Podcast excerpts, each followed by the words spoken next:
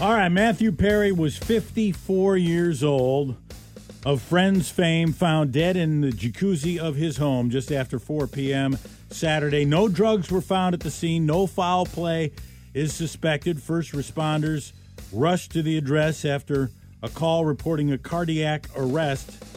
It's unclear who called 911. Wasn't he out playing pickleball or something for he a couple been, hours? and then he came home and he sat in the jacuzzi.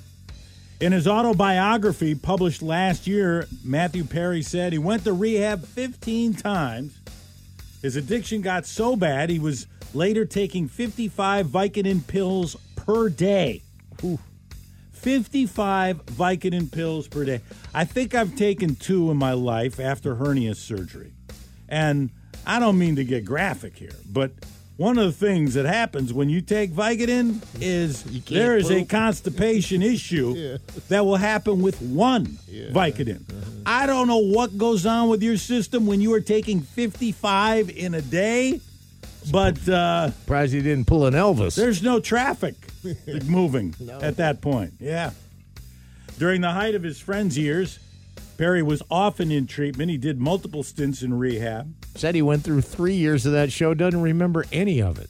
He underwent 14 surgeries to try and mitigate the damage done to his stomach lining because of alcohol and opioid use. He said um, doctors told his family they had a 2% chance to live after he was he was in a coma and 5 months at the hospital. Gastrointestinal perforation. He says he probably spent nine million dollars trying to get sober over the years. Now, and he he had been sober the last uh, two years of his life. He'd been drug and alcohol free since May of twenty one. Didn't, wasn't the first line of his book was like, I should be dead. Yeah, yeah, yeah. Well, fifty, all that Viking in a day should be dead and should be doing something else. His mom, by the way, I was surprised his mom to learn his mom was married to Dateline's Keith Morrison. That Keith Morrison, that guy with the with that great voice. Oh yeah, he's read Keith Morrison's Mysteries. He does like uh, he does podcasts now, Yeah. and he leans on stuff. Yeah. Now the time Matthew Perry was uh, says he was he was so out of his high out of his mind that he super glued his hands to his legs. He told this story in his book. He he did it to, so he would just stop moving.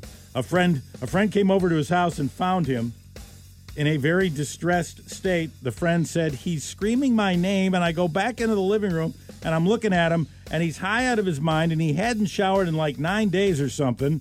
Mm. And that's when I noticed he's sitting on the couch with his hands on his legs.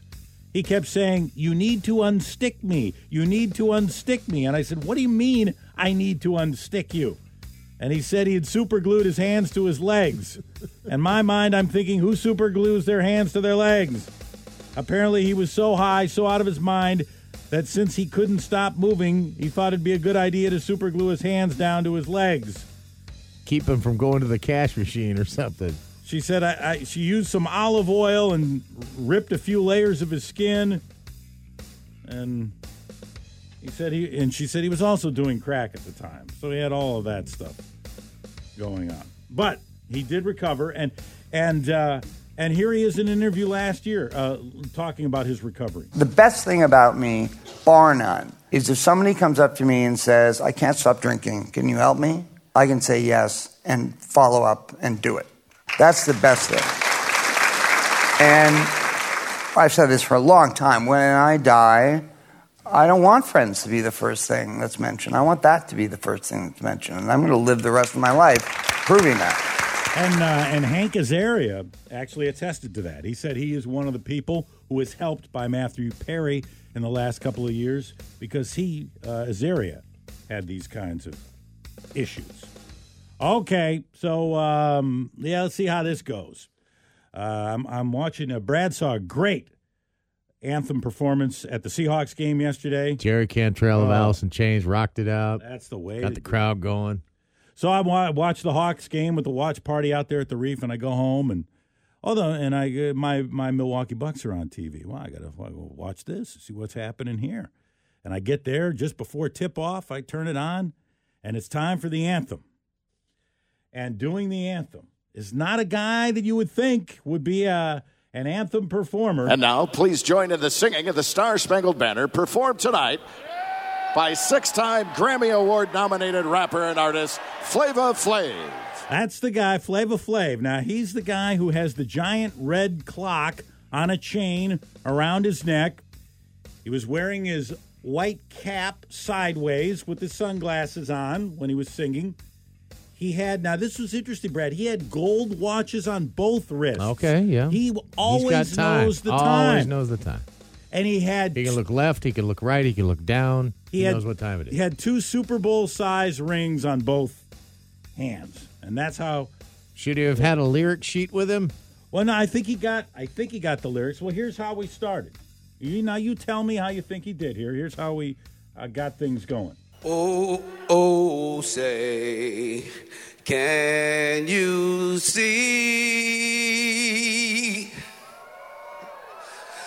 by the dawn's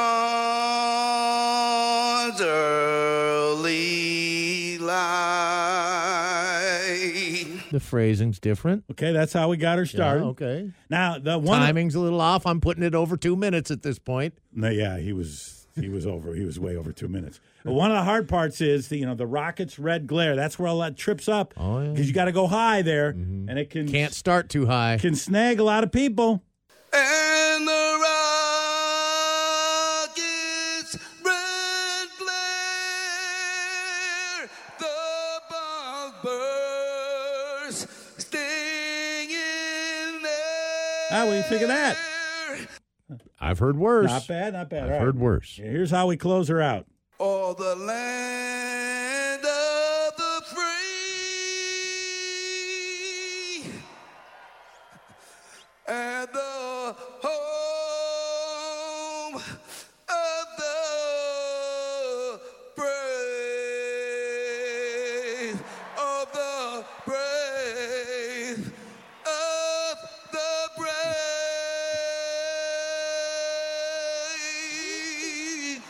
Ad libs the end a little. And then he said, "Yeah, boys, Flav.